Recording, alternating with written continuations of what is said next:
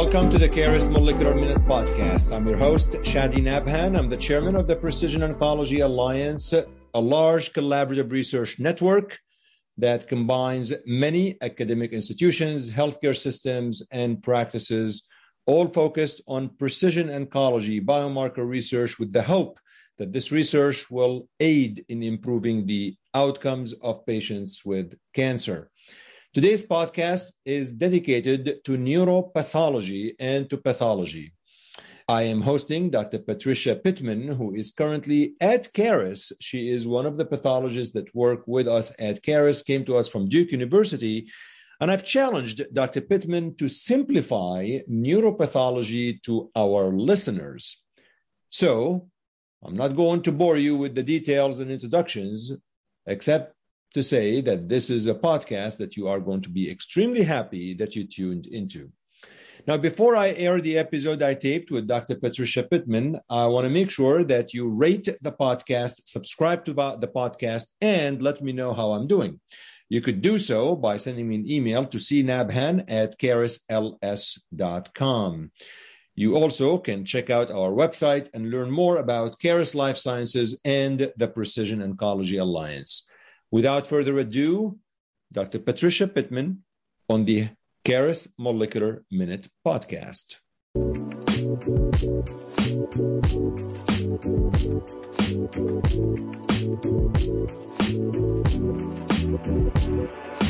Patricia, Dr. Pittman, welcome to the Caris Molecular Minute podcast. Please let us know just a little bit about you, who you are, and, and really what got you interested in pathology in general first, and how did this evolve into super subspecialty with neuropathology? Sure. Well, thank you, Shadi, for having me. This is such a treat. So, I started my, I always knew I wanted to be a physician. My grandfather was a neurosurgeon. My dad is a physician. My uncle's a physician. So, it's in the blood. And I honed in on neuropathology. So this is probably a story you don't know, Shadi, but my grandpa was a neurosurgeon and he co-founded Barrows here in Phoenix. And when he retired, he trained Dr. Spetzler, Robert Spetzler. And what you probably know is that Robert Spetzler's son is David Spetzler here at Caris. That is a so, fun story. Okay, keep going.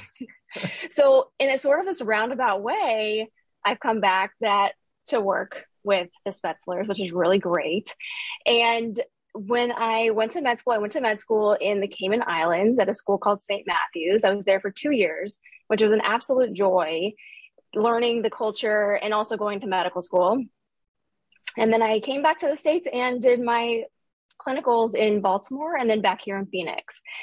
Following that, I went to Duke University in Durham, North Carolina. I did my APCP, so my anatomical pathology and clinical pathology residency there for four years, and then stayed on at Duke for neuropathology, which is one of the only two year specialties in pathology. So, two years of clinical at Duke, we were really subspecialized. We had a high volume of brain tumors. So we had a dedicated brain tumor center, we had a dedicated eye center, and then we serviced all the surrounding smaller hospitals in North Carolina. So in those two years, I saw thousands of specimens. And through my neuropathology fellowship, I became acquainted with Caris and was was really, really excited to join the Caris team after fellowship. So neuropathology, when you talk about neuropathology, so you, so you were trained pathologist for is this like a three or four years? Four year general pathology. Yep. So you do anatomical and clinical pathology, which includes everything on glass and then everything in the lab, you know, blood draws, COVID confirmation, COVID testing, things like that. That's what pathologists do. And then after that, you spent uh, a year or two in a subspecialty in neuropathology. You know, the reason I ask Patricia is because there are, like in medical oncology, for example, sometimes you don't need to spend more years after fellowship to subspecialize. It just happens during fellowship. You just became interested in lymphoma or leukemia. So when you finish, you end up taking a job as a lymphoma specialist. And I wasn't sure if what you did was additional training in neuropathology or you just migrated and you decided to uh, specialize in it. Yeah, good question. It's a dedicated fellowship. So, two years dedicated only to neuropathology. And then after that, you sit for board certification. So, I am a board certified neuropathologist. One of one of only a few hundred in the country. Uh, you know, two years is somewhat limiting. After four years of of residency, that's a lot to ask for. And but it's subspecialized for good reason. Uh, you know, the brain is so it's such a sensitive place that you really want your neuropathologist to be very very good because it's very challenging to get another specimen and especially in neuropathology brain pathology you're dealing with people's essence you know you're dealing with their personality so going back and getting another biopsy can be very challenging but also very scary for the patient. So in training for 2 years we're we're I think most neuropathologists are trained in you know taking it very seriously that this is a, a, challenging specimen to get and so we need to utilize it as best as possible. You know these are very important points. Um, tissue is a very precious material uh, because it's going to obviously help in diagnosing what patients have but take me through this. There are lots of classic whenever you look at these tumors under the microscope there's an element which is just the morphology or how the cells look like or the tumors look like and then whatever coloring you decide to do all of that stuff. And there's beyond that also other things you need to do beyond just how they look like. Let's start by how things look like under the microscope uh, are, are, is our understanding of the morphology of neuropathologic disorders changing. Um, I every few years I hear there's a new classification and new that. Is this based on how they look like, or more sophisticated in just how they look like? I think the histology of brain tumors over the years has changed minimally. We, you know, a pilocytic astrocytoma still looks like a pilocytic astrocytoma today, and that diagnosis has been around for ages. Same thing with a glioblastoma. But what we're learning is that many of these once classic histology findings have now diagnostic molecular findings as well. So it's an extra added layer of confidence that we can use to diagnose these patients.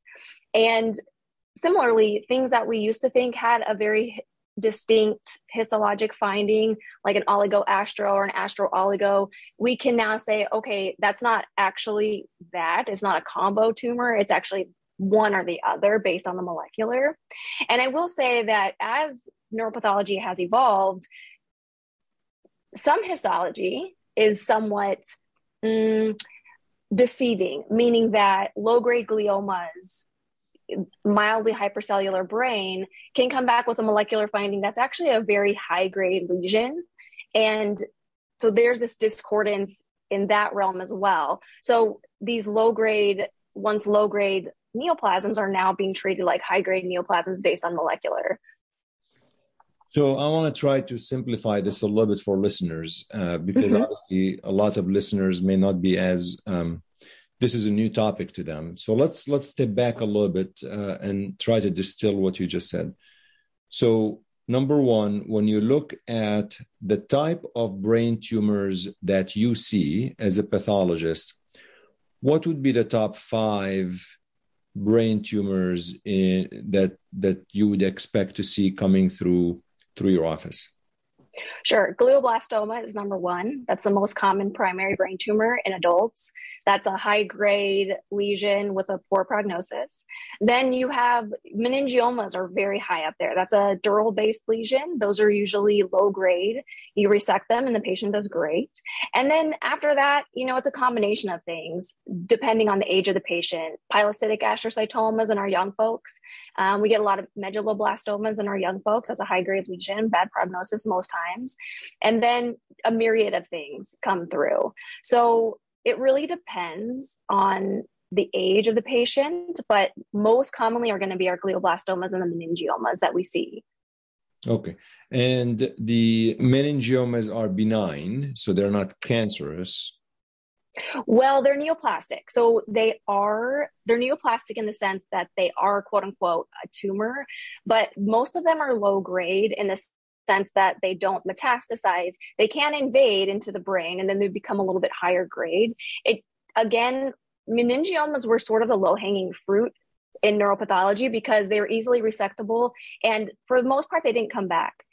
But now we're learning that there are these driver mutations in the meningiomas that can portend a poor prognosis and a shorter time frame for reoccurrence. But 90% of the time they are low grade and essentially right. benign in the sense that they won't come back in the lifetime of the patient. One of the things that, and I'm going to get back into the molecular stuff in a bit, but one of the things I try to predict what my listeners are thinking in terms of questions they have in mind. So let's see, maybe somebody out there is thinking like this. But one of the things that I've always admired, but also was a little bit uh, puzzled about is when the pathologists have to make really quick decisions on frozen sections. So, you know, I mean, my pathology colleagues would say, I'm on call for frozen whatever that means. I wanted to explain that to the listeners. But at the same time, oftentimes it means, I guess, that they have to be in the OR and make a decision really fast. And it made me wonder I mean, how this is not, this can't be that accurate. So, A, what I wanted to do is explain to us what you mean when you're on call for Frozen. Number two, what does it really entail? Take us through what happens when you're doing the frozen section? And lastly, how accurate is this? I mean, if you could do the diagnosis in like 15 minutes, Patricia, why sometimes do I have to wait two weeks? That's a really good question. Frozen sections are a combined effort between the pathologist and the operating physician, and they're called intra operational consultations. So for neuropath, for brain tumors especially, when the surgeon goes in to do a biopsy, whether a needle core biopsy or a resection, the, the, the surgeon really wants to make sure that they have the proper tissue to do a to do a full workup on. So at the time of frozen section, the question really is do we have adequate tissue? Do we have the lesion? Do you have lesional tissue? So for instance, if the imaging is showing a high grade lesion, a ring enhancing lesion suspicious for glioblastoma. But when the tissue comes to my scope and I just see benign brain or reactive brain, there has to be a dialogue between me and the surgeon saying, You didn't quite get it. You know, what I'm seeing here doesn't correlate to what you're seeing on imaging. So at that moment, it's a really important moment. You know, we were talking earlier about the importance of tissue. You want to make sure that at the time the surgeon's in the brain, that he has adequate tissue for testing whether that be diagnostic tissue or whether it be size wise you know if, if he just gets a little needle core biopsy it may not be enough to send for molecular or do all the immunohistochemical stains that need to be done. But what i will say is that where i trained 90% of the time we would give a diagnosis a preliminary diagnosis to the surgeon whether it be low grade glioma high grade glioma. And surprisingly those were incredibly accurate because histologically you can tell the difference between those. You can't give them an exact molecular diagnosis but you can say hey this looks low grade and at frozen time we always have we have we have multiple parts that we're using right we have the emr where we see the imaging we have the patient age location and we have the surgeon who we're constantly dialoguing with and that's important because the surgeons are very, very good. You know, they can tell a metastatic lesion from a GBM just by the texture of the lesion. And so if we're saying it's this and they're saying, mm, it really looks like this, that's an important point because we need to discuss that and see if we have enough tissue or if we have accurate tissue. So it's a really, it's a, it's an incredibly important point in surgery for the patient because the last thing we want to do is go back and have to get more tissue. So now you get the tissue, you make the mm-hmm. histologic mm-hmm. diagnosis. What additional testing do you need to do for brain tumors when it comes to molecular features? Like, do, first of all, do you need to in 2022? And if you do, what are these molecular features that you want to let listeners be on the alert for whenever they are reviewing a brain tumor pathology? Yes, I think so. After we get histology, after we get the H and E, we call it, we will most times do IHCs, immunohistochemical stains. Something like a GFAP, a glial fibrillary acidic protein. We sometimes do an OLIG2, a Ki67. The Ki67 tells us how fastly the tissue is um, growing. But after that, we can get a pretty good diagnosis from just the IHCs and histology alone. But like you said, the new classification in 2021 for CNS neoplasms really requires that tissue be sent for molecular sequencing, exome and transcriptome in many cases. And that allows for a more accurate diagnosis. And also, if the tumor comes back with a targetable mutation, that patient can then get specialized treatment for that targetable mutation. One of the really challenging parts of brain tumors right now is that there's very limited therapeutic options. You have radiation, you have temozolomide, and then you have a handful of trials that patients can be enrolled in. One of the things I love about Caris is that when the report is released, patients there are trial there's trial information attached to those reports for patients and their oncologists to explore. Is it you think like when you do the molecular stuff? Two questions. Number one, is it does it sometimes reverse the diagnosis or the diagnosis is already made and the molecular information that you're having is giving you additional information to either direct therapy to help patients get on trials or to simply be able to have more intelligent conversation with the patient about prognosis and so on so, do you have situations where the molecular features that you've detected reversed even your original diagnosis that you saw under the microscope? It can. Yeah, absolutely. Because with the new CNS 2021 classification, some things can have overlapping histology. And when you get the molecular back, it may be that it's a subset or a new entity that has a very specific molecular mutation that then puts it into a new diagnostic category. Then, on the other side, your other question yes, the molecular can give us a lot of information on prognosis. Some mutations, TERT promoter mutation, EGFR amplification, those have poor prognostic outcomes either they're very they can be very very aggressive and also like i said early in the low grade lesions if they have certain mutations, like a CDKN2A homozygous loss, then those need to be treated like a grade four because that particular mutation is incredibly aggressive. So, yes, and yes, the molecular, I, have seen cases here that have come in, say, as a metastatic carcinoma from a pathologist, and the molecular comes back and it's actually a, a full fledged GBM, a glioblastoma. And sometimes the histology can be very, very challenging. And I think we live in a world a world now in medicine where oncologists, patients, they really are demanding more information to ensure that they're getting the best treatment. Yeah. So, so uh, Patricia, just I just want to keep focusing on just just for a little bit, just because I think it's so important. So when you think of the biomarkers or the molecular features, which are the ones that you must know.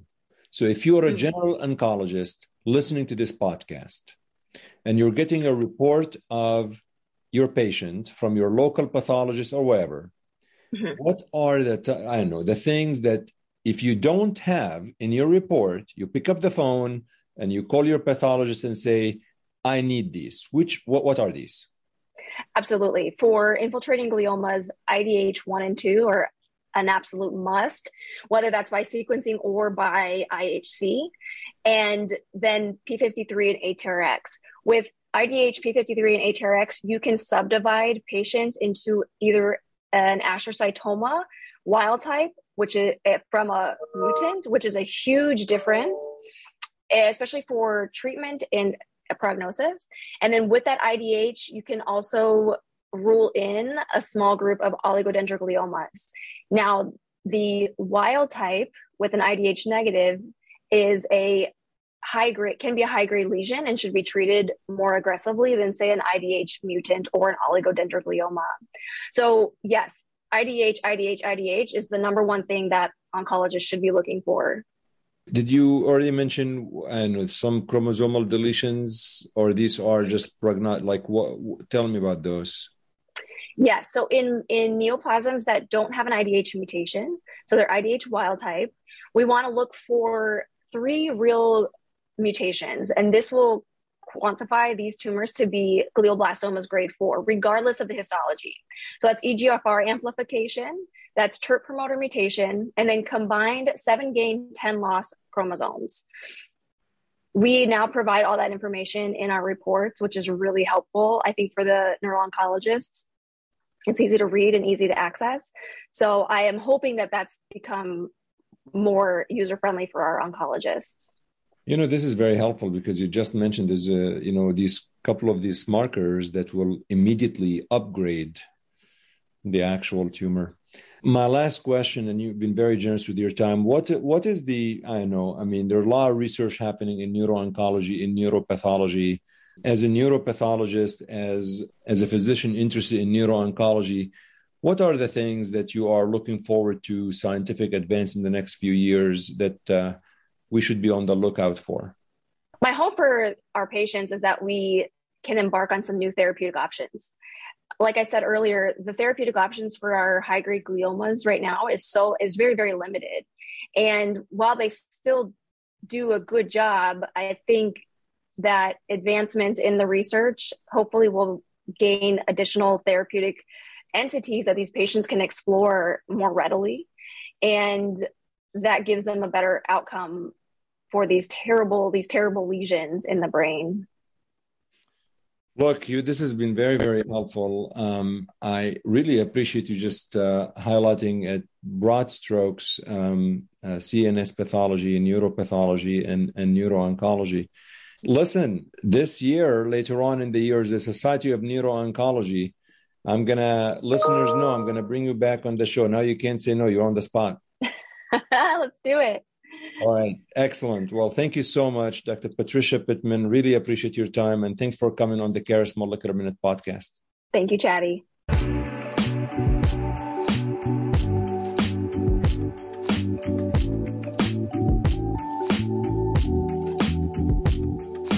Okay, everyone. Thanks for listening. I appreciate you tuning in. I appreciate your support and your loyalty to the Caris Molecular Minute podcast. I hope you enjoyed learning about neuropathology, about pathology, and learn a little bit about what Dr. Patricia Pittman is doing. And I want to make sure that you hopefully are able to subscribe to the show, rate the show, and write a brief review. Recommend this show to your friends and colleagues. By doing so, you will do them a favor. Let's face it, everybody needs to learn about the Caris Molecular Minute podcast. Okay, thank you so much for your support, and until next time, take